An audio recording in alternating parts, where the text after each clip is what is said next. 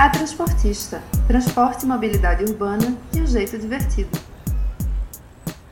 Olá, queridos ouvintes. Eu sou Jéssica Lima, doutora em Engenharia de Transportes e criadora do A Transportista, o primeiro podcast de transporte e mobilidade urbana do Brasil. Aqui você escuta entrevistas com especialistas de diferentes áreas de estudo e regiões do país buscando aumentar o conhecimento sobre o tema. O A Transportista já está no Instagram, Twitter e diversos agregadores de podcast. Sigam em todas as plataformas para ter acesso a mais conteúdo. Hoje eu vou entrevistar a Aide Svab. A Aide é engenheira civil com dupla formação em arquitetura pela Universidade de São Paulo, USP. Tem mestrado em engenharia de transportes, também pela USP, e é especialista em democracia participativa pela UFMG e cursa especialização em ciência de dados e Big Data pela PUC-MG. Em sua vida profissional, a Aide também trabalhou no metrô de São Paulo por quase 10 anos e foi consultora do Banco Mundial, desenvolvendo o diagnóstico e o plano de ação de gênero, Gender Baseline São Paulo Mobility, e do BID, desenvolvendo análises quantitativas de dados da América Latina no contexto da pandemia de Covid-19. Ela fundou a ESC-AR, consultoria em análise de dados e tecnologia, onde atua como cientista de dados e coordena projetos ligados a dados e promoção de direitos humanos. Em 2020, ela assumiu o secretariado da Subcomissão de Infraestrutura da ABNT CE 268, Comissão Especial de Estudos em Cidades e Comunidades Sustentáveis. Que currículo e que mulher maravilhosa, né, gente? Aide, mais uma vez, muito obrigada por aceitar ser entrevistada no podcast A Transportista. É um grande prazer ter esse encontro com você, mesmo que seja virtual. E eu estou muito feliz por tê-la aqui. Eu falei né, que era um sonho te ter aqui no programa e trazendo hoje um tema tão atual e tão em pauta. Seja muito bem-vinda. Obrigada a você, Jéssica, pelo convite. É um prazer e uma honra estar aqui no podcast com vocês. Ah, obrigada. Então vamos começar.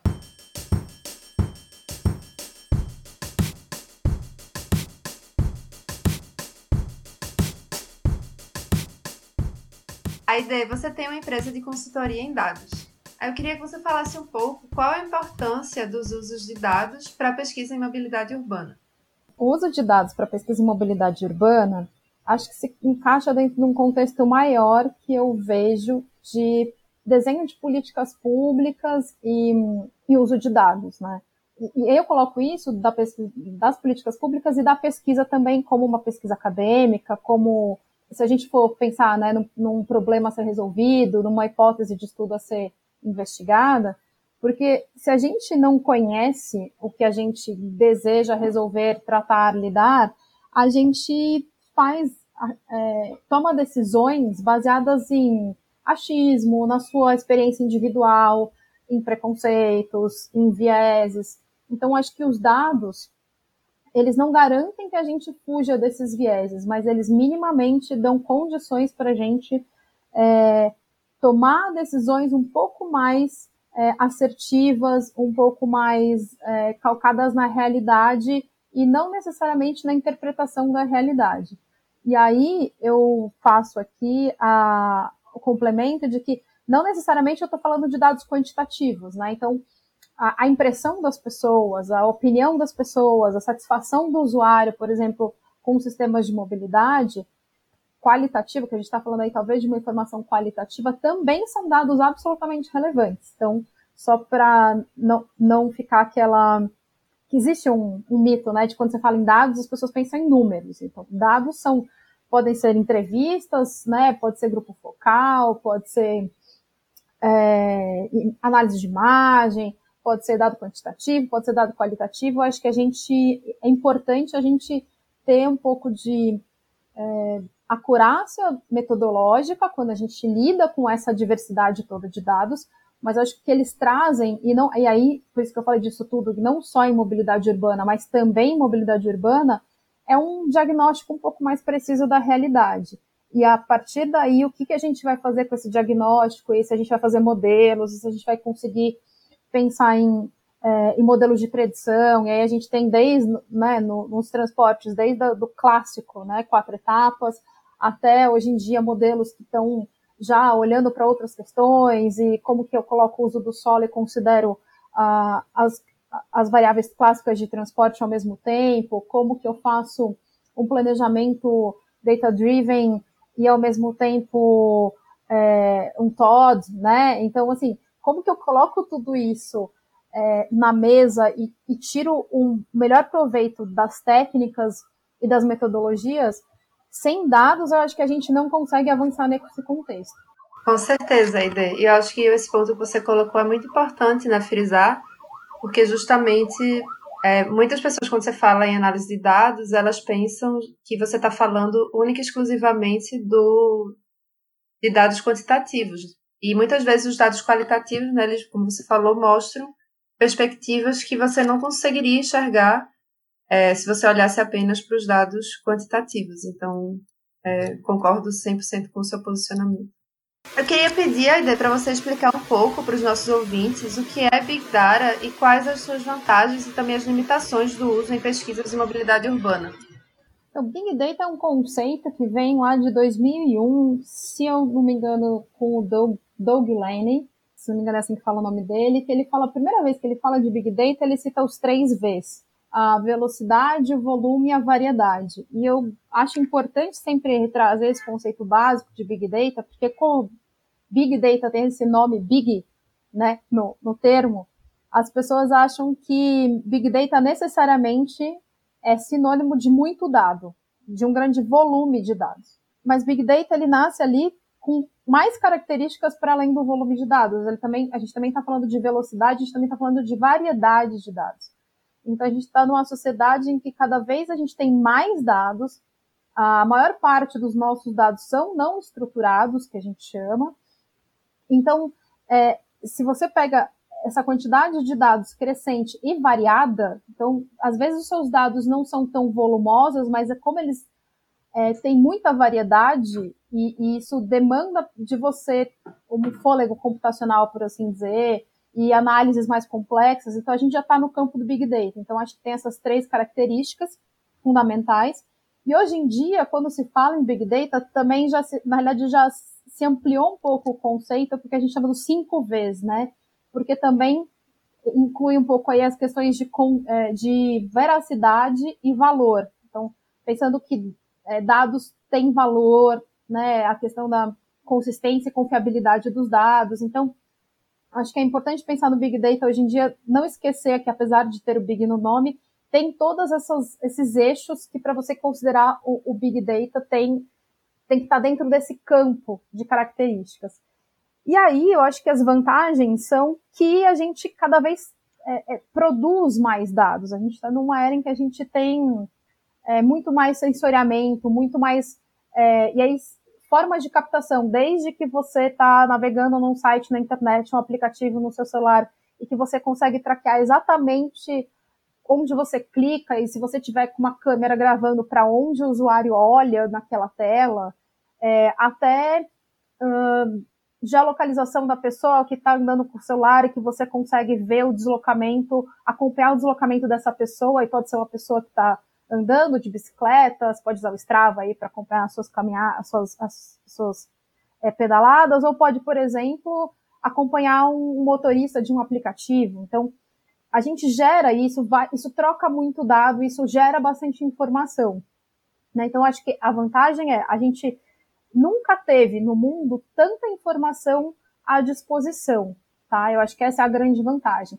Agora, a gente ainda está descobrindo como lidar com essa informação na quantidade, na velocidade que ela é gerada e na variedade que a gente é, é, é consegue acessar. Então, ah, eu tenho o deslocamento da pessoa, eu tenho é, se ela clicou lá que o transporte está cheio ou não, índice de satisfação, eu tenho tanta coisa mas e como que eu transformo isso em metodologia, em indicadores, em uma metodologia explicável para a população em geral, para a gente conseguir desenhar políticas públicas, para que a gente consiga que juridicamente também isso esteja coberto, porque é, a gente está falando de algoritmos e muitas vezes algoritmos saem correndo, né, esse, esse limite, né, da ciência está tá, tá indo, está correndo, e muitas vezes o nosso arcabouço jurídico está ficando lá atrás, né, de resposta à realidade.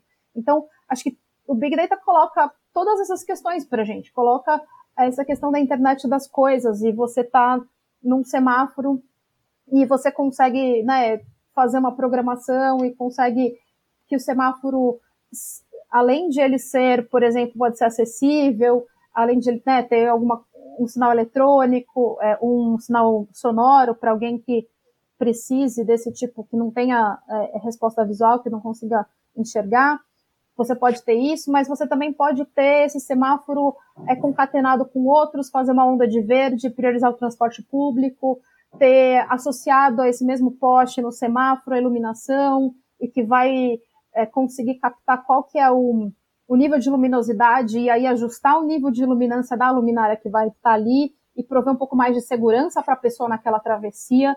Então, Percebe que é um monte de dado que eu estou pegando e coletando do ambiente, das pessoas, etc., mas transformando isso em serviço. Eu acho que essa é a grande vantagem que o Big Data pode nos dar. Acho que a gente ainda não está conseguindo transformar isso em grandes vetores de política pública, embora a gente já tenha alguns casos de pilotos bastante bem sucedidos. Então, acho que essa é a vantagem. Entretanto, acho que a gente também precisa pensar é, que tem é, considerações, pontos de atenções e limitações dessa, disso tudo, né?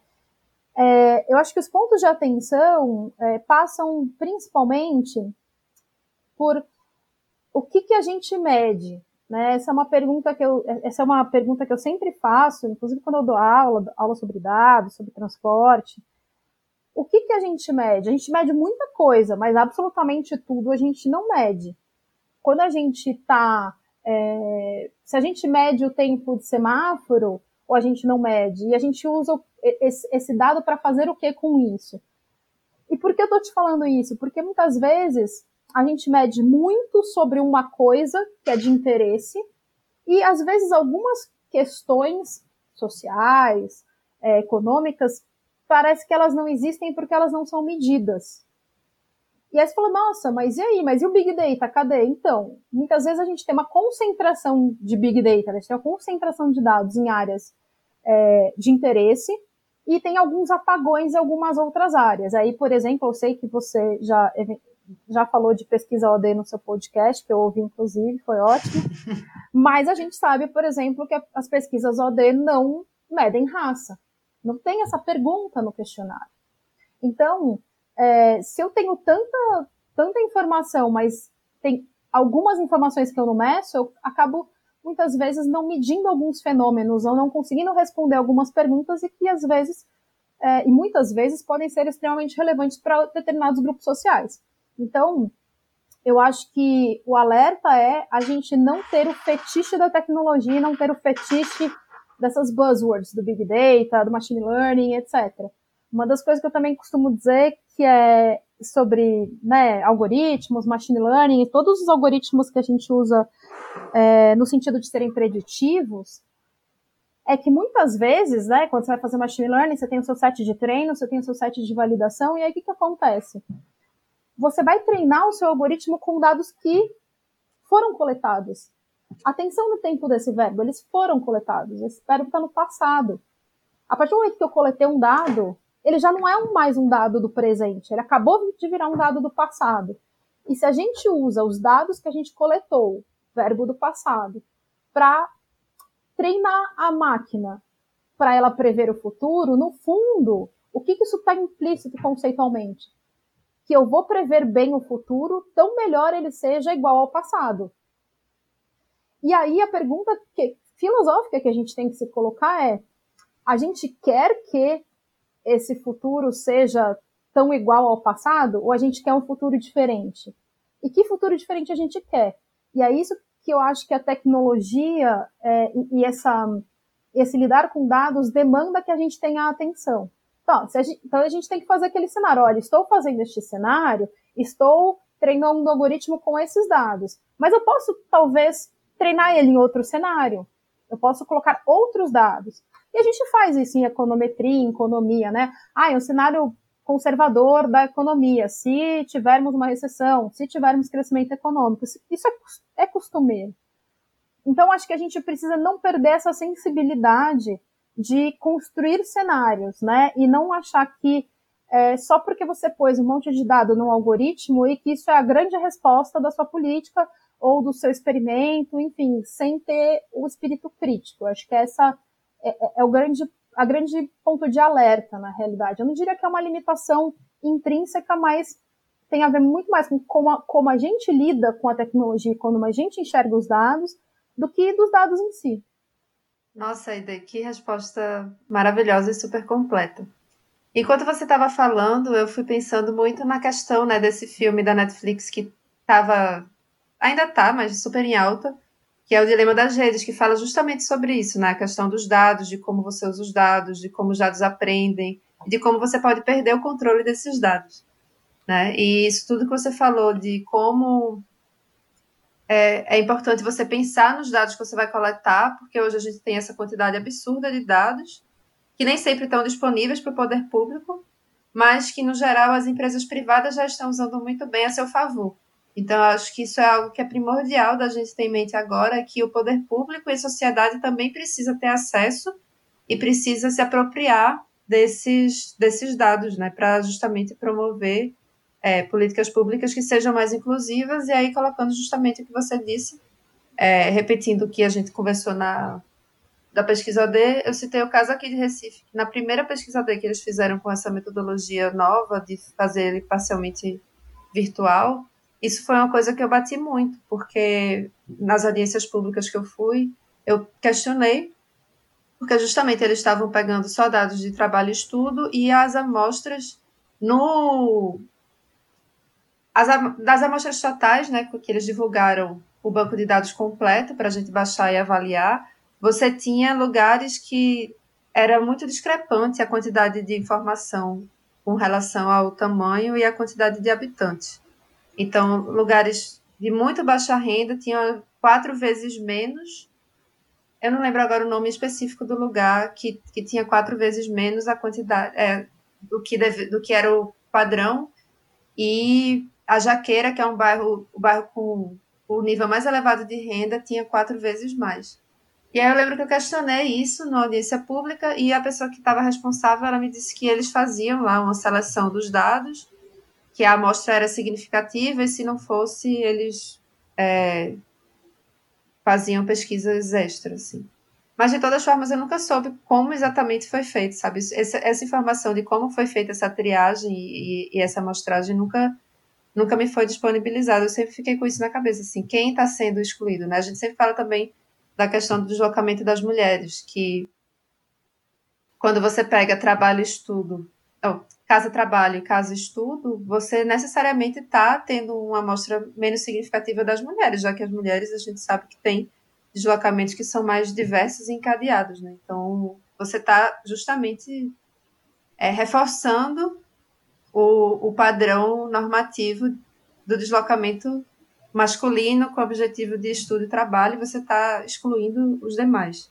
É, essa... E essa coisa que você falou. Ah, desculpa, pode falar. Imagina, é, eu ia colocar essa questão, você falou das empresas e da própria, do próprio caso aí de, de Recife, sobre essa questão de disponibilização, né? Eu acho que é importante a gente sempre falar é, de abertura, né? Aber, abrir os dados, abrir a metodologia, abrir o seu código, abrir a sua pesquisa, é, tornar isso reprodutível, né?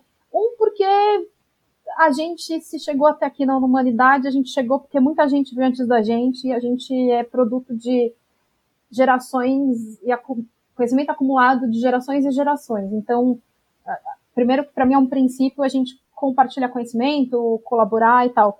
Mas, além disso, eu acho que isso traz para as organizações públicas e privadas uma coisa que chama confiança e accountability, né? Então você, quando uma empresa, ah, é, mas eu não queria abrir os meus dados, veja bem, ou para algum ente governamental, ah, não, mas se eu abrir isso, eu vou sofrer crítica. É, gente, acho que a gente precisa se libertar do, da obrigação de acertar sempre, porque acho que se a gente tirar esse peso de que, assim, sim, e, e talvez a metodologia deles não tenha sido a melhor, e quem sabe melhoramos numa próxima, mas se ninguém olhar isso, a gente também não vai saber, né, onde teve pontos de, né, de, de que poderiam ter sido melhores para a próxima a gente melhorar. Então, acho que a gente é, saber que, que as coisas eventualmente nunca vão ser perfeitas, né? Então a gente sempre vai conviver com alguma tolerância a erro e alguma tolerância à falha. Quando você lida com estatística, a gente isso faz parte, né? A questão é qual é essa tolerância, se isso está concentrado num grupo, né, numa região da cidade, como que a gente faz para que isso não aconteça, como que a gente faz para que isso não tenha consequências, que seja, que não, que, que, se não for nesse primeiro momento, ah, então vai fazer uma pesquisa complementar que aborde essa população que por essa metodologia ficou de fora, ou para as empresas que estão com os nossos dados e que não abrem, eu tenho cada vez menos é, vontade de interagir em aplicativos, em sites, etc., que eu não sei o que é feito com os meus dados, né? Então, é, porque, porque acho que é uma questão de confiança, né? A gente, o dado, eu falei, né, do Big Data uma coisa deles é valor, o dado tem, contém valor. E se o dado é meu, ou se o dado é produzido nosso coletivamente, então ele é nosso, ele tem um valor social aí agregado, né? E as pesquisas OD, por exemplo, são dados extremamente ricos. É, acho que todas as pessoas deviam ter acesso de uma maneira democrática e transparente a todo o processo, né? Desde a metodologia até o dado final.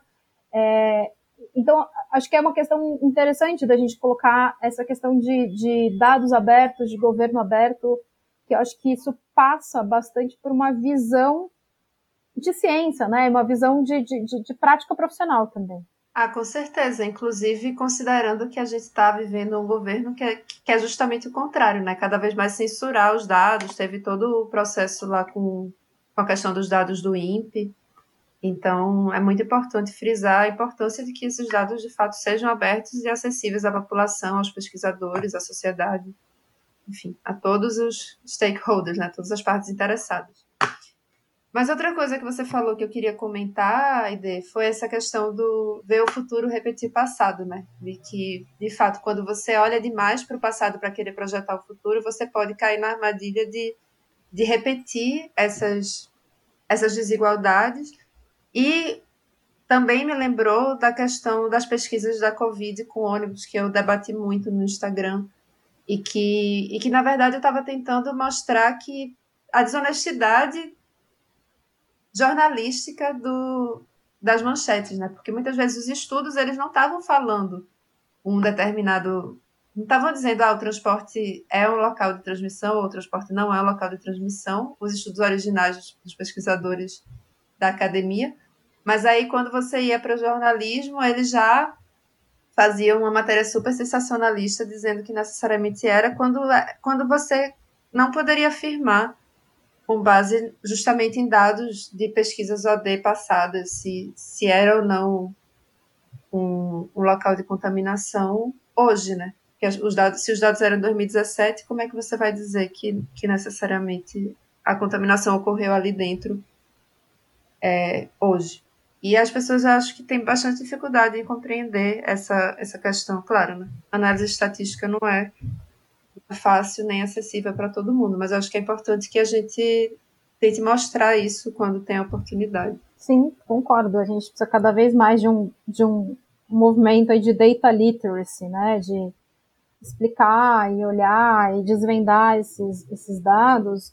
É, tem um. Esqueci o nome do, do, do estudioso, pesquisador que falou isso, mas é, na, na, parte de dados e informação, né, você geralmente tem os grandes produtores de informação, os grandes consumidores de informação, e, você, e, e, tem os infomediários, né, que seriam os intermediários de informação. E a mídia faz muito esse papel de infomediário, né, e, e tem essa responsabilidade. Agora, mais tem a mídia, claro, a mídia formal, né, que a gente está falando de jornalistas, as pessoas que isso por profissão, mas a gente tá cada vez mais também tem nós mesmos sendo produtores e reprodutores de informação, né?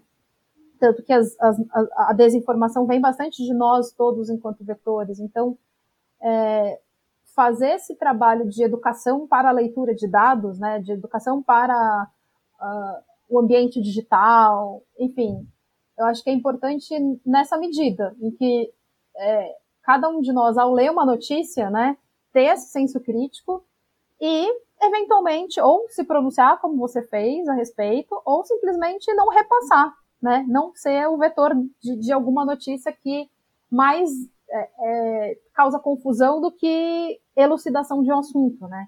Então a gente, cada, um de nós tem cada nesse, no ambiente de redes sociais esse, esse papel, essa responsabilidade, né? Então só deixando essa reflexão aí.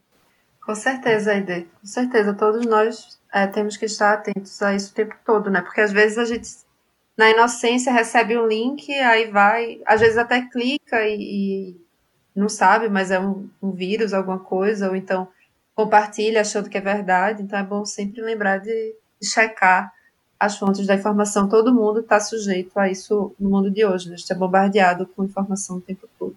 Uma ideia, eu queria te perguntar também com relação à Política Nacional de Mobilidade Urbana, né, a Lei 2.587 de 2012, porque ela prevê que todas as cidades com população acima de 20 mil habitantes tenham planos de mobilidade até, foi novamente adiado, abril de 2023. Então, eu queria que você me explicasse, explicasse para os ouvintes como os dados podem auxiliar nesse processo. Bem, eu acho que uma das pesquisas que a gente já falou aqui, que eu acho que ela é uma das pesquisas mais fundamentais que a gente tem, é a pesquisa origem destino, né? E eu acho que a gente não tem nem todas as capitais do Brasil que fazem uma pesquisa origem destino. É, e a pesquisa origem destino, ela busca entender, né, como o próprio nome diz, de onde as pessoas vão, para onde elas vão, e, se possível, né, a rota. Porque a metodologia tradicional da pesquisa OD não, não pega a rota, mas talvez com a tecnologia e com os dados a gente consiga é, melhorar essa a, a, metodologia de pesquisa de destino para não apenas pegar a origem do destino, mas também o caminho. Né? Eu acho que essa é uma das melhorias que se espera da pesquisa OD é, com é, esse todo esse aparato tecnológico e, e, e, os vários recursos e suportes que a gente dispõe hoje. E por que, que eu estou falando de pesquisa OD quando a gente está falando de pesquisa na, de, de, mobilidade urbana? E eu estou falando de pesquisa OD não só de pessoas, mas também de carga, porque existe pesquisa OD de passageiros e pesquisa OD de cargas. E a gente percebeu durante a pandemia que, né, ao pedir o seu delivery, entrega e etc., que tem todo um sistema de abastecimento de coisas, né? A gente chega a comida na, na sua mesa porque ou alguém entregou a comida pronta ou chegou ou você comprou no mercado e alguém abasteceu esse mercado e ia por aí vai, pensando todo na cadeia logística de carga. Então, é, compreender todos esses deslocamentos da cidade, é, eu acho que é fundamental para você fazer um diagnóstico é, razoável, é, pautado bastante em dados, e aí a gente pode discutir a metodologia da OD, como a gente já fez algumas, algumas considerações antes, mas aí é um outro pedaço da história, mas tendo né, essa pesquisa, onde as pessoas vão, para onde elas vão, que horário dias vão, que modo que elas usam, quem são essas pessoas e tudo mais, acho que ter isso é importante. E acho que nisso ajuda muito o, o, o, os planos nacionais de mobilidade urbana, por quê? E aí talvez caiba essa grande, esse grande parêntese sobre a pesquisa OD, que precisa necessariamente contar todos os deslocamentos a pé, que é uma coisa que várias metodologias, várias ODs ainda não fazem na sua integralidade. É, por quê? Porque a gente está aí cada vez é, mais olhando municípios que não são as grandes megalópolis brasileiras, mas são todos os municípios com mais de 20, 20 mil habitantes. Então você vai ter uma diversidade de padrões de mobilidade, né, pouco que não é que nem as grandes metrópoles. Então, muita gente, muito mais gente andando a pé, é, muito mais gente andando de bicicleta. várias cidades não contam com transporte público subsidiado, então, é, por exemplo, ter pesquisas, é, ter dados sobre isso, uh, para a gente conseguir comparar uh, os deslocamentos de cidades, mas comparar, assim, mesmo, nos dados, como que é a frequência de deslocamento de cidades com é, sistemas subsidiados e sem sistemas subsidiados, por exemplo. A gente não tem dados para isso, apesar de todo o Big Data. A gente não tem dados hoje em dia no Brasil que nos possibilitam fazer um, um estudo é, razoável de padrões de deslocamento entre cidades com e sem é, subsídio nos transportes públicos, por exemplo.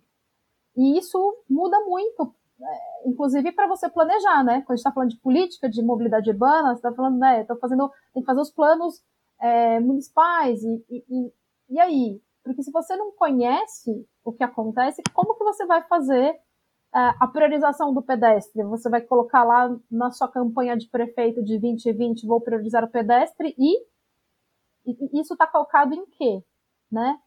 Por isso que eu acho que é importante a gente ter esses, esses diagnósticos, esses mapas. Ah, se não dá para fazer uma pesquisa OD tradicional domiciliar, porque de alguma maneira ela é cara, porque a gente está no meio de uma pandemia, enfim, é, que seja feita alguma outra, né? Que seja feita por um aplicativo, que seja feita é, por alguma outra coisa, sempre reconhecendo os vieses daquela metodologia e eventualmente fazendo uma metodologia complementar para não excluir nenhum grupo social. Então, acho que a primeira questão que eu colocaria dos dados é para a gente conseguir ter um raio-x é, um pouco melhor, um pouco mais granular dos transportes da mobilidade urbana no Brasil, que eu acho, quando eu vou buscar dados, eu vou tentar fazer algumas pesquisas, por exemplo, comparativas entre cidades, eu ainda acho muito pobre. E aí eu acho que é pobre muitas vezes porque as cidades também são pobres, porque muitas vezes as cidades são muitas, muitos municípios brasileiros muitas vezes dependem de transferência do governo federal para pagar suas contas, entende? Então, fazer esse tipo de coisa no balanço de contas municipal é um investimento que muitos municípios não têm fôlego financeiro para fazer isso. E nesse sentido, pode-se pensar por que, que o Ministério, né, a gente tem, não pode vir do governo federal, uma, um programa para municípios menores conseguirem fazer isso, porque no, acho que a Política Nacional de Mobilidade Urbana ela foi um grande passo. Dado em 2012, a gente está oito anos depois, então ela vai entrar em em vigor em 23, ou seja, 10 anos depois para a gente conseguir. Então, e a gente não sabe se os municípios vão conseguir, de fato, os municípios com mais de 20 mil habitantes, com 25 mil habitantes, eles vão conseguir fazer os seus planos de mobilidade urbana, ou se vão fazer pro forma. Porque também precisa pensar, não é só a política, acho que a política é, é, é passo necessário, mas ele muitas vezes não é suficiente para que os municípios menores, e majoritariamente entre os menores com menos recursos, consigam fazer planos baseados em, em, metodologias um pouco mais técnicas. Muitas vezes os municípios não contam com, com funcionários disponíveis ou muitos funcionários capacitados ou suficientemente capacitados ou quantidade de gente disponível, sabe? Então, acho que tem várias questões que perpassam isso, é, seja da ordem da política de financiamento, mas também é, como que a gente consegue fazer o, o, um, um pouco uma política que o Brasil inteiro consiga acompanhar de verdade. Eu acho que isso, acho que essa, eu acho que é a pergunta, né? Com os dados, eu acho que eles podem ser é, parte desse processo, mas eu acho que a natureza da, dessa pergunta, eu acho que ela vai, vai lá na política mesmo. Isso, a ideia é exatamente, assim, tudo que você colocou, é, queria comentar que os municípios, né, esses quem são, quantos são os municípios de mais de 20 mil habitantes? Dos, 500, dos 5.570 que nós temos, eles são 32%. Então, dá 1.782 municípios que têm acima de 20 mil habitantes. E é isso que você falou, muitos deles não só não têm a capacidade financeira para executar um, um plano de mobilidade, como não têm a capacidade técnica para isso. Então, a gente sabe que existe uma escassez de profissionais de engenharia de transporte no Brasil. Você não tem muita gente que é de fato capacitada para fazer esses, esses planos em, em todos esses municípios. Né? E se fosse, por exemplo, municipalizar a ideia ao invés de contratar consultoria. E além disso, é uma coisa que você falou também que eu lembrei que inicialmente você previa que os repasses governamentais existiriam apenas para os municípios que não é, os municípios aplicarem propostas do plano, né? E aí depois, justamente por perceberem essa dificuldade dos municípios, eles modificaram para que você pudesse pedir a verba federal para fazer o plano, caso você não apresentasse o plano até a data prevista. Que no caso agora é, é, 20, é abril de 2023. Uhum. É que faz sentido, então, né? Já foi uma coisa que eles mudaram justamente por perceberem né, essas dificuldades que a gente está tá colocando. E outra coisa que você falou também que me lembrou um, um, um caos interessante aqui em Pernambuco, que na verdade, assim, eu vou contar a história, mas que eu ouvi de um professor meu, então eu tô confiando na palavra dele. Que era o seguinte, que o plano diretor de Garanhuns, que é uma cidade que fica no agreste pernambucano, a mais de 200 quilômetros da costa, tinha um capítulo inteiro e foi aprovado e publicado com, sobre a orla marítima. Aí o pessoal brincava que era o sertão virando mar, porque foi claramente copiado, copiaram, colaram nenhum, nem o vereador, nem os prefeitos que aprovaram tinham lido sequer, porque se qualquer pessoa, né, que soubesse ler ia entender que Garanhuns não tem aula marítima. Mas aí ficou e passou e, e é isso que você falou, né? Você não pode, se você exige, é importante que não façam só por fazer para ficar lá com o documento para inglês ver, como a gente diz, né? É importante Exato. que de fato seja feito para que essas cidades não passem por processos difíceis que as metrópoles passaram, de ter hoje um, um ambiente de mobilidade urbana completamente caótico. É muito Exato. importante as cidades pequenas e médias. Exatamente, eu acho que é, as pessoas olham cidades grandes com, nossa, mas tem isso e tem aquilo, mas também tem problemas grandes, né? Eu acho que as, o ideal é ter as cidades menores olharem e falar assim, tá, eu quero ter algumas, posso aprender, né, ou ter algumas coisas da cidade grande, mas não, não precisa ter os problemas. E, e, e, as cidades grandes, antes de elas ficarem grandes, elas eram menores. então, é, talvez as cidades pequenas, e principalmente as cidades médias, precisam, precisam ter muita atenção, né? Então, essa questão, a gente está falando de trânsito, de poluição, de índice de acidentes e mortalidade no trânsito, segurança viária. Isso é bem complicado e isso não é assunto de, de, de, metrópole, isso é assunto de cidade, não importa o tamanho dela. Porque tem gente que acha que isso é assunto só de, de capital, sabia? Eu falo, não, gente, isso é assunto da, da, cidade pequena também. Na cidade pequena as pessoas também têm acidente de moto. Na cidade pequena as pessoas também têm aquela avenida que dá num horário X, a avenida fica parada. E eu falei, gente, mas a cidade é pequena, como vocês têm trânsito? Não faz sentido, né? Então, é, já tem várias cidades menores que têm esse tipo de, de comportamento porque não, não passam por um processo crítico de planejamento e de, de rearranjo né, urbano e, e de transportes. Bom, a ideia, já que a gente está falando né, da questão da cidade, dos problemas da cidade, da, das cidades e não apenas da metrópole, um, um tema que está presente em todas as cidades, do menor povoado ao maior, é a questão do gênero, né? Então, você além de trabalhar com dados, você trabalha com gênero. Então, eu queria te perguntar como como a forma como as pesquisas em mobilidade são feitas hoje influenciam nas decisões políticas e como isso impacta a mobilidade das mulheres especificamente. É, a gente já até passou um pouquinho disso, né, quando a gente falou, você falou da, da, do, da pesquisa de Recife, é, de considerar, por exemplo, o motivo trabalho, o motivo é, escola, e, e, que isso de alguma maneira afeta a visibilidade né, da, da, da mobilidade das mulheres. Eu acho que tem, tem talvez a gente pensar se, se faz sentido os motivos de viagem, por exemplo, serem pensados dessa forma, né? Tem hoje em dia uma, uma área de pesquisa inteira que é sobre a mobilidade do cuidado, a gente, a pandemia colocou na nossa frente e, e, e esfregou na nossa cara que cuidado, é, né, cuidar, estar com crianças, cuidar, educar, tudo esse, tem várias atividades aí que são ligadas ao cuidado que elas são extremamente importantes e demandam, né, e exigem da gente. E exigem da gente do ser humano, do ser humano que se dispuser a fazer isso, não da gente necessariamente mulheres, porque as mulheres não vêm no código genético de mulher programado cuidar de criança, né? Nem levar criança para a escola. Isso não vem no, no, no, nenhum alelo do gene, né? Então, eu acho que quando a gente pensa a mobilidade do cuidado, a gente começa talvez a classificar os motivos de viagem de uma maneira diferente. Então, será que o motivo escola. É, quando eu vou para a escola, eu vou para a faculdade, quando eu levo o meu filho para a escola, o motivo é o mesmo, escola. Mas será que deveria ser? Será que o motivo que é levar alguém não deveria ser um motivo per si completamente diferente? É, tem um, um estudo da Espanha, depois eu posso até te passar o link para você deixar no, no, no podcast, que é é, é, um link do, de um grupo de Stanford, na realidade, que é Gender Mobilities, Gender Innovation, desculpa.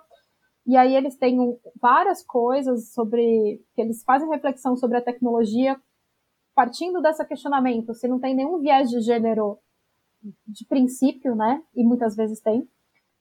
Nesse, nesse estudo, se eu não me engano, é, espanhol, que eu não lembro exatamente a cidade, mas eu te passo o link para você deixar, é, ele fala você pega essa classificação tradicional dos motivos, então tradicional geralmente é trabalho, primeiro motivo de viagem, escola, segundo motivo de viagem, e aí tem os outros motivos de viagem, né? Compras, etc.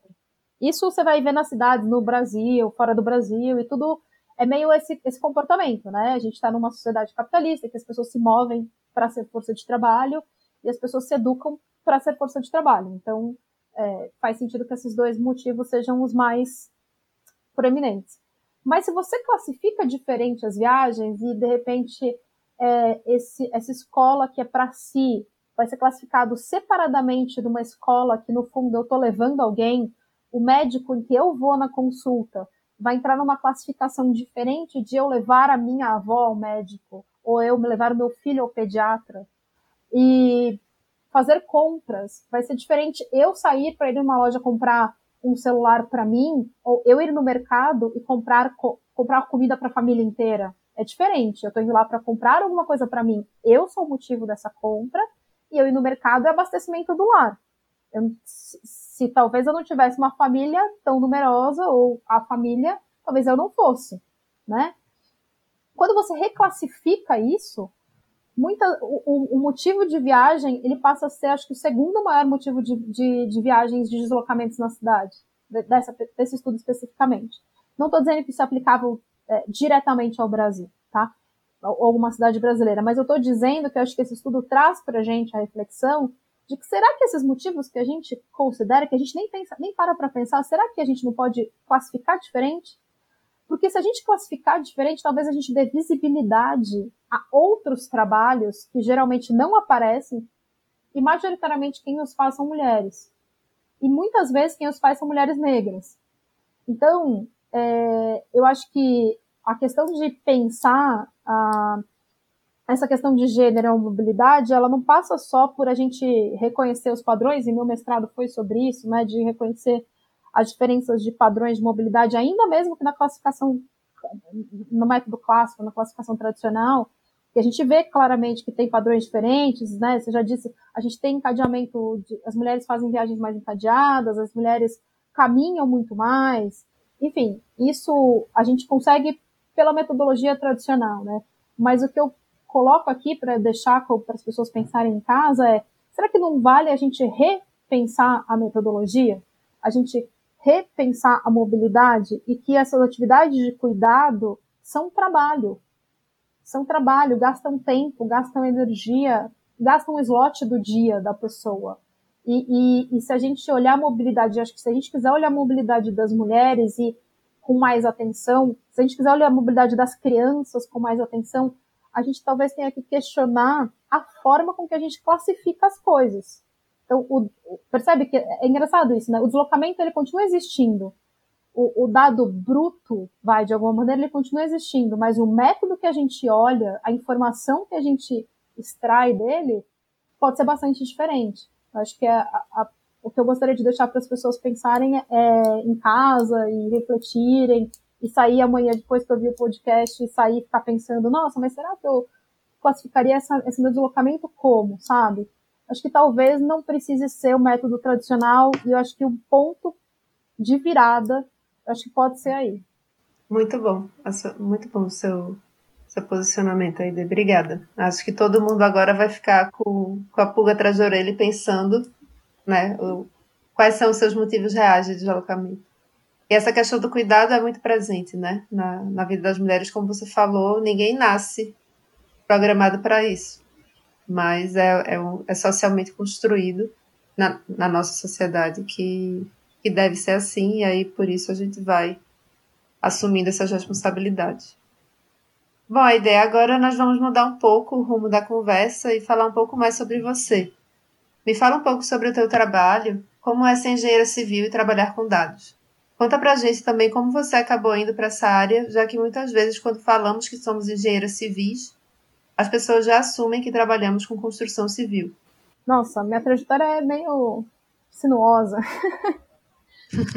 é, enfim, eu, eu sempre quis trabalhar com obra mesmo. Eu, eu fiz, eu prestei né, técnico de edificações e, e, sou técnico de edificações e trabalhei com obra civil é, muito tempo, inclusive durante a graduação para pagar as contas. É, eu entrei no metrô como técnica de obras, né, trabalhei na, na obra de, da estação Tamanho TI, trabalhei na obra do monotrilho, é, e gosto de obra, assim, não, não, não é uma coisa que me desencantou, não, eu gosto, eu, go eu olho as estruturas de concreto, eu fico, eu vejo as fissuras, eu fico olhando aquela, né, as pontes, enfim, adoro. Não, go, gosto mesmo, assim, da, da, da, engenharia civil como um todo. Mas durante a minha graduação eu fiz é, uma formação dupla com arquitetura, né? E nessa formação dupla com arquitetura, que a gente faz aí, um pouco mais da metade do curso de arquitetura, é, eu lembro de uma disciplina que eu fiz de transportes na, na cadeira, dentro do, da trilha lá de urbanismo. E aí eu falei, putz, gostei desse negócio. E aí é um curso sanduíche que tem lá na Poli, então você faz uma parte do curso da civil, para, vai para arquitetura, faz dois anos, dois anos e pouco de arquitetura, volta e termina o curso de civil. Eu lembro que quando eu voltei, eu voltei muito motivada a fazer engenharia e eu gostei muito de transporte. Gostei muito, porque eu sempre gostei muito de urbanismo no geral, tinha as obrigatórias e tinha as optativas, essa era uma optativa.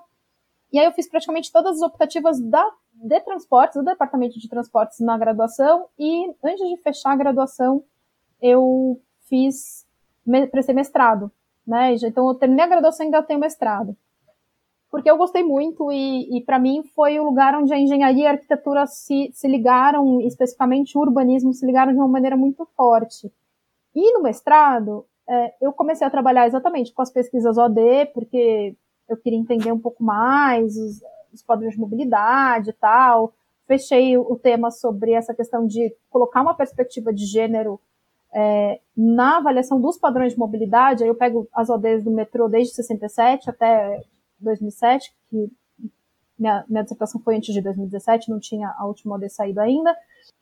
E aí, nessa hora, eu começo a mexer com dados mais roots, assim, mais de, de outra ordem de grandeza, né? É, porque, obviamente, né, durante a graduação a gente faz engenharia, a gente lida com dados, certo? Certo. Mas só que ali no mestrado foi quando eu comecei a lidar com base de dados, com análise de dados, com fazer regressão, com limpar dado, fazer modelo. E eu falei, nossa, esse troço é muito da hora. Eu gostei disso aí também. Porque eu tenho esse, esse defeito, eu gosto de muita coisa. é, eu tenho esse defeito. As pessoas, né? É, meu marido falou assim: ah, e aí, daí o que, que você vai fazer? Ele, ou eu vou comprar um livro novo ou fazer um curso novo, né? Essas são as duas primeiras grandes chances de você acertar o que você vai fazer, sei lá, na semana que vem.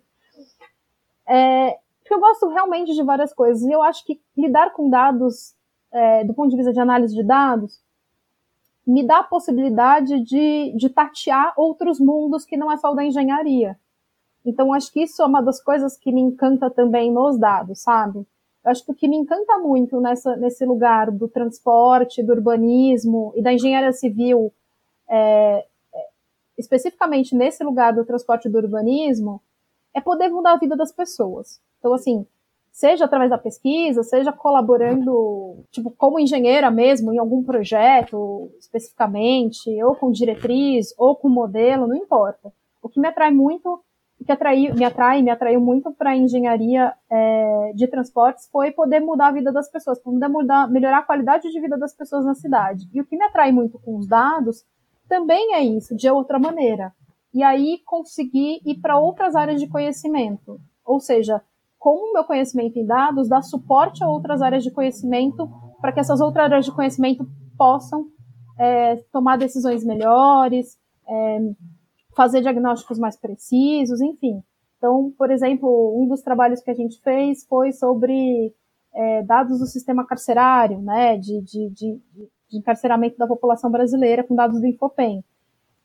Se eu não trabalhasse com dados, eu não sou do direito, provavelmente eu nunca olharia para essa realidade com é, a profundidade que eu olhei, não estou dizendo que é a maior profundidade, mas com a que eu tive acesso. Então, E eu hoje acho que isso faz parte da minha visão de mundo. Então, cada projeto de dados que eu me envolvo, que é diferente muitas vezes, uma hora é sobre violência doméstica, outra hora é sobre população carcerária e assim sucessivamente, isso vai ajudando, me ajudando e me dando a satisfação de conhecer o mundo um pouco melhor e de achar que de alguma maneira eu posso contribuir, é, retribuir para esse mundo também ser de alguma forma um pouco melhor. Então é isso que me encanta nos dados, né? É, assim como o que me encanta na engenharia também, no fundo, no fundo é a mesma coisa. Eu só acho que são métodos é, diferentes. É, eu também acho assim que o transporte, assim como a economia, como um todo, são áreas que são muito de interface, que permitem a gente olhar o assunto em si, mas sobre vários aspectos diferentes, né? E para quem é curioso, assim como eu e você, acho que é um prato cheio. Então a gente sempre consegue olhar uma nova perspectiva, sempre consegue ter um, uma nova forma de, de estudar um novo tema.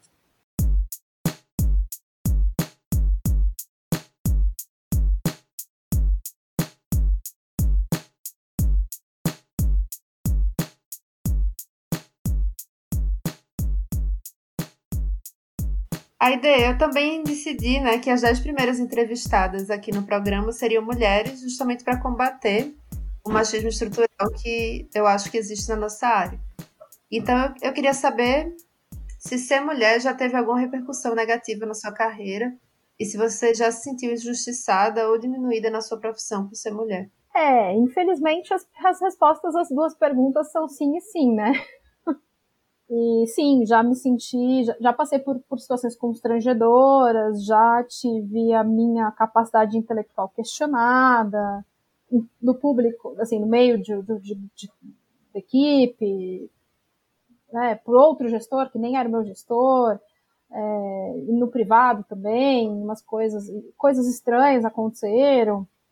Enfim, já aconteceram das mais diversas coisas é, por por ser mulher, assim. E, e na realidade, o que eu, o que eu não, não queria tanto focar no que aconteceu, porque acho que importa é que aconteceu e que, no fundo, isso só vem reforçar todas as estatísticas de que todas as mulheres no nosso setor, de alguma forma, colocam.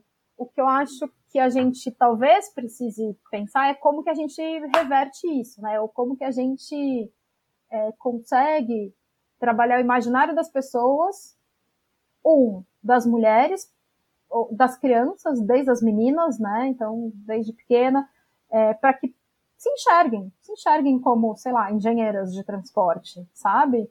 É, por um lado. Por outro lado, dos meninos, para que enxerguem mulheres como engenheiras de transporte também, ou como o que elas quiserem ser.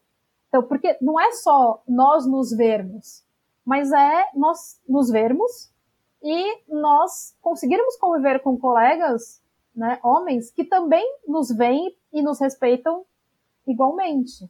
Então, acho que trabalhar isso no imaginário e na educação das pessoas, acho que esse é o nosso grande desafio para que outras mulheres não passem por várias das coisas que a gente passa. E que eu acho que está melhorando. Se, eu, se a gente ouvir as histórias das nossas mães, das nossas avós, tá melhorando, mas tá demorando muito, né? Eu acho que tá, tá devagar, né? E, e eu acho que essas questões estruturais, elas, quando a gente fala de machismo estrutural, as questões estruturais, não é porque, sei lá, tem um prédio, a estrutura é feita da matéria machismo, não é? Não é isso, mas é por, exatamente porque demora muito, porque está muito intrínseco na nossa nosso cotidiano. Então, ser interrompida na reunião, não ter a sua voz validada, você falar, falar, falar, e aí na reunião seguinte alguém dá exatamente a ideia que você deu, falando que é dele, e aí todo mundo ouve, você falou ah, na reunião anterior e ninguém ouve você. Enfim, acho que todas essas coisas que eu contar, todo mundo vai olhar e falar, ah, é verdade, aconteceu comigo a semana passada, aconteceu comigo ano passado, aconteceu comigo várias vezes. É, mas eu acho que a gente precisa, e aí a gente não só é, a gente mulheres, mas principalmente homens, porque eu acho que a gente precisa que os homens entendam que eles precisam mudar, entende? Eu acho que o, o seu podcast ele faz um trabalho incrível, que é dar visibilidade e dar voz. Então, homens, ouçam o podcast e pensem sobre isso. O que, que vocês podem mudar, né? Ah, não, mas eu não sou machista. Tá bom, talvez você não seja muito machista. Mas alguma coisa, todos nós somos, inclusive nós mulheres reproduzimos machismo em alguma medida, porque a gente está nessa sociedade. Então, pensa que atitude sua, homem, você pode fazer diferente amanhã para colaborar para essa mudança, sabe? Se você viu uma colega sua numa reunião ser interrompida, chega para aquele cara que acabou de interromper ela e fala: Olha, mas eu gostaria de ouvir a opinião da fulana, por favor, continue, fulana. Sabe essas coisas? Essas coisas fazem diferença no dia a dia. Quando a sua filha estiver em casa, pensa, olha os brinquedos que ela tem. São todos rosa? São todos ligados às atividades de cuidado? Ou são igualmente, tem carrinho, tem, tem quebra-cabeça, tem rosa, tem verde, tem azul, tem amarelo, tem cinza. Eu acho que essas questões, elas fazem muita diferença. São todos os professores de matemática da sua filha homens? São todos os professores de ciências da sua filha, do seu filho homens? Qual escola que você está colocando os seus filhos? Quais são os valores? Né? Eu acho que essas coisas, elas vão pavimentar as mudanças dos próximos 20, 30, 40 anos. Então, eu espero que muitos homens ouçam esse podcast, muitos homens pensem sobre isso, né? A sua licença paternidade deveria ser só alguns dias depois que seu filho nasce ou você deveria ficar os seis meses com o seu filho quando ele nasce? Porque eu acho que tão justo quanto o homem ficar em casa por seis meses, porque a mulher está ali seis meses cuidando dessa criança, amamentando e criando vínculo, né? homem não precisa ser pai, não precisa criar vínculo com essa criança quando ela é pequena. São todas essas questões que eu acho que a gente precisa parar para pensar que no fundo, no fundo, no fundo, tem tudo isso embedado, né? Quando você coloca que a licença paternidade são alguns dias e da mulher são seis meses, as pessoas olham e falam, ah, não vou promover essa mulher de poucos mais de 30 anos, porque daqui a pouco ela tem filho, e vou promover esse cara aqui, porque depois, não sei, vou colocar ela no projeto, depois ela vai ficar fora do projeto. Eu já ouvi isso. Ouvi isso no ambiente de trabalho.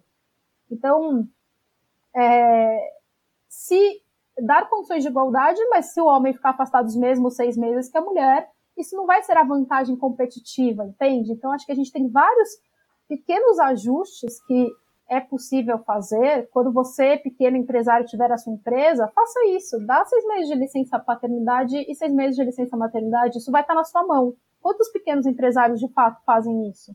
Mas não, não sou machista, veja bem.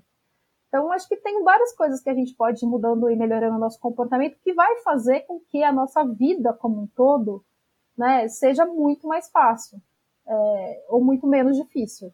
Depende né, de onde a gente está na sociedade. Eu, por exemplo, sou uma mulher branca, com certeza a minha vida é menos difícil do que se eu fosse uma mulher negra.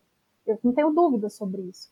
Então, será que a gente, na hora que for olhar um trabalho, ou for ver que, ah, eu posso chamar uma colega para compor esta comissão, para compor este grupo, para compor este trabalho, para ser entrevistada? Quero pensar sobre isso. Eu sei que, por exemplo, você, Jéssica, pensa mas sei que muitas vezes as pessoas que estão ouvindo, então porque a gente está ouvindo, elas não necessariamente sabem e ouvem, né? É, ou pensam sobre isso no cotidiano delas. Eu acho que eu deixaria só esse, esse recado, assim. É, mais do que contar é, as coisas que aconteceram comigo, é, é, é do que como a gente faz para que elas não aconteçam mais. Na verdade, quando eu comecei a fazer essa parte do programa, né, eu fiquei meio insegura, assim, não sei, ah, será que as pessoas vão gostar? Será que eu deveria tocar nesse assunto? Mas aí as pessoas começaram a me mandar mensagem dizendo que se identificavam, que isso acontecia com elas e quando as pessoas relatavam, né, diziam, nossa, mas isso acontecia sempre comigo e eu achava que era comigo, eu não achava que acontecia com todas as mulheres. E aí eu decidi manter por conta disso, mas é, eu acho que esse, esse seu posicionamento de mostrar alternativas para o futuro também é muito importante, porque a gente tem, a gente reforça, né, esses, esses comportamentos. E essa questão do brinquedo que você falou é, é, é muito impactante. Tem um vídeo é, em inglês, eu vou colocar também no link do, do podcast, mas que mostra bebês que eles trocam a roupa dos bebês e aí começam, não sei se você já viu, e dão para adultos que não conhecem os bebês cuidarem. E aí eles colocam a menina vestida de menino e aí só dão um brinquedo que estimula para essa menina vestida de menino. Então só dá, como você falou, Lego, coisas para você construir, para enfim, coisas que que, a, que atiçam né, a sua criatividade e a capacidade cognitiva. E aí, para os meninos que estão vestidos de menina, eles só dão boneca, é, objetos moles, que não tem nada para você construir, que é apenas justamente o que você falou para cuidar. E, e aí depois. E muda pessoas... a voz, né? E muda o tom da voz. Eu já vi esse vídeo, tipo, fica. Fala mais suave, mais devagar, mais carinhoso. O tom da voz das pessoas também muda quando troca a roupa. Exatamente. E aí eles ficam, quando eles descobrem, né, que o que eles fizeram, porque eles também não se consideram reprodutores desse, desses estereótipos. Mas aí quando eles falam, não, olha, na verdade, sei lá, Lucas era Maria e Joana era Luiz. E aí eles ficam mortificados e eles pensam, caramba, eu realmente fiz isso. Eu realmente reproduzi um estereótipo de gênero numa criança de dois anos de idade. Então é bem importante a gente pensar sobre isso né, refletir também, inclusive, nessa coisa do, do chá de revelação, na quantidade de estereótipos que são reproduzidos nesse chá, é o que eu fico sempre muito incomodada, porque não é só a questão de você revelar o sexo do bebê, é, é que as pessoas reproduzem todos os estereótipos de gênero possíveis nessas festas. Então, do rosa ao azul, enfim, não, e, coisas do e desde, e desde a barriga, o bebê, a partir de um certo momento, ele ouve a voz. E é isso. Se você muda a modulação da sua voz, se você está falando com um meninão, ou se você está falando com uma menininha bonitinha, percebe? É desde, desde, desde antes de nascer, já tem umas expectativas, já tem as projeções, já assim, ah, vou, vou bater bola com esse garotão. Você não vai falar, vou bater Exatamente. bola com essa garotona, né? Então, começa a por isso que eu falei que o mais difícil é trabalhar o imaginário, sabe? Porque quando você tem esse chá de revelação, esse chá de bebê, ou quando a primeira coisa que você tá grávida quando te pergunta é o sexo do bebê, né? Não é se tá bem, não é se tá, né? Talvez depois pergunte, ah, mas você tá bem? Mas primeiro pergunta qual que é o sexo do bebê. Como se isso fosse determinar alguma coisa ou fosse ser relevante de alguma maneira. E, e talvez seja hoje em dia na sociedade, mas não devesse ser entende? Então, as pessoas, pra, ah, não, mas para saber qual é a roupinha que eu dou. Uai, mas bebê veste diferente, a fralda é igual, a roupa é igual, né? As mãozinhas, né? Tem meninos e meninas continuam tendo 10 dedos cada um. Enfim, é, eu tenho dificuldade de entender as grandes diferenças, mas eu sei que a sociedade molda isso desde antes de nascer, não é quando você é pequeno, é antes até. Então, Sim. quartinho, as cores, parece que você vai ser modulado pelas cores, entendeu? Então, Sim. é, é pra gente mexer no nosso imaginário mesmo. Eu sempre penso assim que se um dia eu ficar grávida, eu não vou dizer, eu, vou se eu vou pedir para não saber e se eu souber, eu vou pedir para eu não vou dizer para ninguém. Justamente por isso assim, porque eu, eu acho péssimo essa coisa de você já chegar falando pro bebê e, e já perguntar, já querer dar coisa rosa, já querer dar coisa azul. Eu realmente queria tentar evitar isso. Para se um dia eu tiver um, uma criança. Porque eu não acho que seja positivo. E uma coisa também que você falou da questão da, da licença paternidade me lembrou, e esse assunto que a gente está tratando agora me lembrou a Escandinávia, né? Porque lá é até ofensivo você perguntar o sexo do bebê, como você falou, né? Antes de perguntar qualquer outra coisa, você já chegar perguntando sexo. E a licença paternidade é para o casal. Então, eles podem escolher como utilizar essa licença. Então, se quiser usar quatro meses, eu não lembro quanto tempo é, mas é bem grande e eles podem escolher. Então, pode ser. É, não sei se é um ano, e aí pode ser seis meses e seis meses, ou pode ser dez meses e dois meses. Aí eles escolhem, né, de acordo com a disponibilidade do casal. Mas eu acho um modelo bem interessante de, de política para licença maternidade e paternidade. Bom, Aida, então vamos é, encaminhando aqui para. Se você fosse hoje ingressar na sua vida profissional, tem alguma coisa que você faria diferente? O que você diria para a ideia de 18 anos entrando na faculdade hoje? Eu entrei na faculdade um pouco mais tarde, eu entrei em 20, mas eu diria: tenha menos medo, sabe? Menos medo de ser julgada, menos. Tenta, tenta mais. Assim, eu, eu, eu acho que talvez eu diria para a ideia de um mês atrás a mesma coisa, um processo de aprendizado. Mas eu diria tenha menos medo, ouse mais e, e acredite mais em você, porque acho que a gente vai se esses questionamentos constantes que a gente colocou, que acontecem muito no ambiente profissional, no ambiente de estudo e tal, eu acho que eles minam um pouco como nós mesmas nos enxergamos. Isso acontece comigo, aconteceu mais, agora acontece menos, mas ainda acontece. E muitas vezes de duvidar da própria capacidade, de falar assim, putz, mas será? Será que eu tô certa mesmo? E fazer, sei lá, coisas que. Agora eu vou dar o um exemplo que aconteceu. Eu tô numa aula e, enfim, fizeram uma pergunta, e aí eu dei uma resposta e tava certa a resposta que eu dei. Então mas eu saí da aula com uma sensação de que eu tinha respondido errado, que eu refiz a conta acho que cinco vezes para ter certeza que a conta que eu tinha falado que era daquele jeito que fazia, era daquele jeito que fazia, sabe? Eu, isso faz um tempo já, mas, sabe?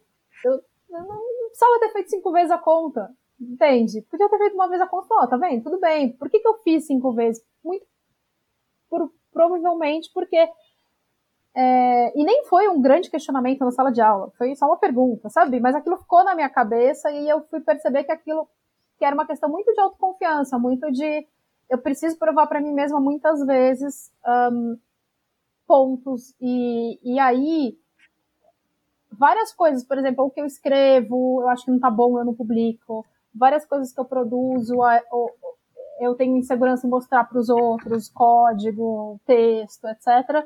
Então, acho que eu. E isso é de longa data, né? Isso acontece desde a da época do, do ensino médio. Então, acho que o que eu faria é trabalhe isso mais cedo para talvez chegar nos 30 anos com isso um pouco mais bem resolvido. Acho que eu falaria isso, assim, mas nada específico em relação à, à carreira, à faculdade. Eu acho que eu experimentei o suficiente na faculdade, é, coisas, projetos, possibilidades, mas eu ousaria mais. Ele falou, não, vai lá, tenta mais, que várias oportunidades que eu deixei passar porque eu achei que eu não ia conseguir, eu não sei nunca se eu não iria conseguir porque eu nunca tentei, sabe? Sei, sei bem. Bom, Aide, infelizmente a gente está chegando ao final, então eu queria te agradecer muito por esse papo ótimo, eu aprendi demais e eu tenho certeza que vai inspirar muitos seguidores a também procurarem uma carreira no transporte. E aí eu queria saber de você se você teria alguma indicação, pode ser leitura, pode ser vídeo, pode ser um filme, para os nossos ouvintes essa semana. Olha, é, eu, do ponto de vista de, vi, de filme, eu acho que esse documentário que você citou é muito legal, Dilema das Redes. Essas coisas mais futuristas, é, por exemplo, o seriado de Black Mirror, eu acho que ele é bem legal. E tem um, um livro e, não é de mobilidade, mas ele é, é, bastante focado em dados, que ele é Weapons of Math Destruction, né? É, máquinas de, de destruição é, matemática, enfim. É, eu só tenho ele em inglês, não sei se ele tem em português, mas ela vai contar um pouco sobre essa questão de, da nossa vida guiada por algoritmos e um pouco do questionamento dos algoritmos, sabe? É, eu acho que essa, esse livro é bem legal para mim. Ele trouxe essa reflexão de quem faz os algoritmos são humanos, né? Não é porque é, não é porque a gente fez uma conta que é um veredito definitivo ou que é um conhecimento inquestionável. Então, quando você faz um algoritmo de score de crédito, alguém arbitra, né? Qual é a regra? Quando, quando que você aceita ou não? Quanto que você tolera de fraude ou não? É, então, acho que esse livro é bem interessante, assim. E de música, eu até depois vou, vou te mandar pedir uma música, uma música do Arnaldo Antunes. Vou deixar para vocês. E acho que é isso, assim, de. Não, sou uma, uma pessoa. Eu gosto muito agora de livro, assim. Tem um livro que eu amo muito, mas aqui daí não é, não é técnico, né? Não é de. nem de dados e nem de mobilidade, mas eu acho que é um livro que me motiva, que tem tem um trechinho dele no início da minha dissertação, que é Cidades Invisíveis do Italo Calvino.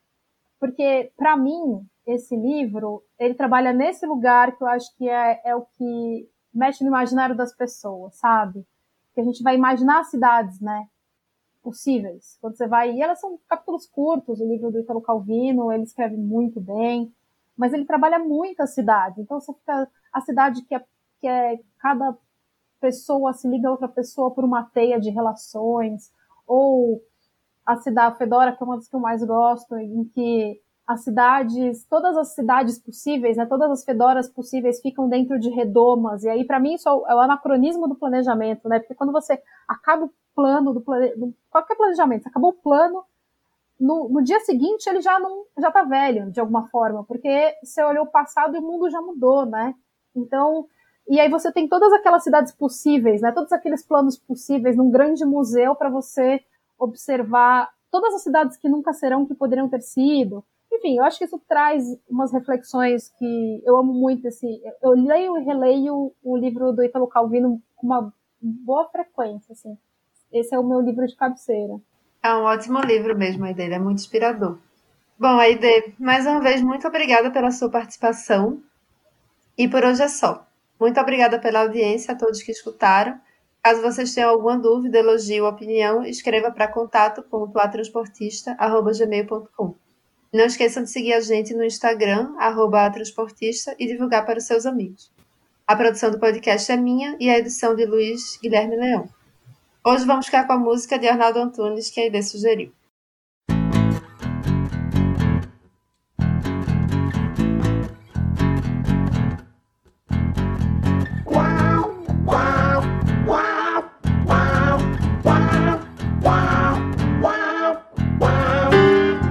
Coisas têm.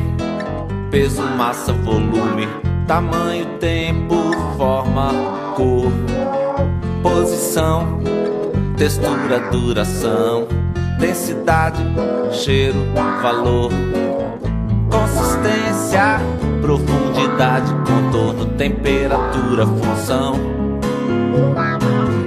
aparência, preço, destino, idade, sentido. As coisas não têm paz. As coisas não têm paz. As coisas não têm paz coisas não têm paz.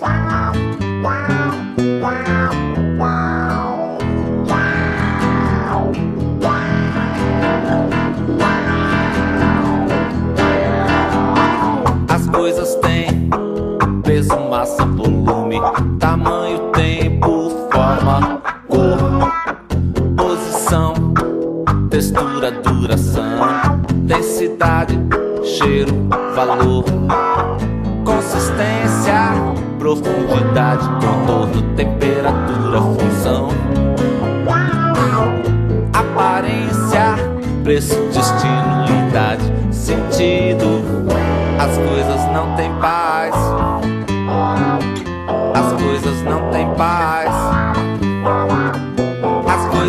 coisas não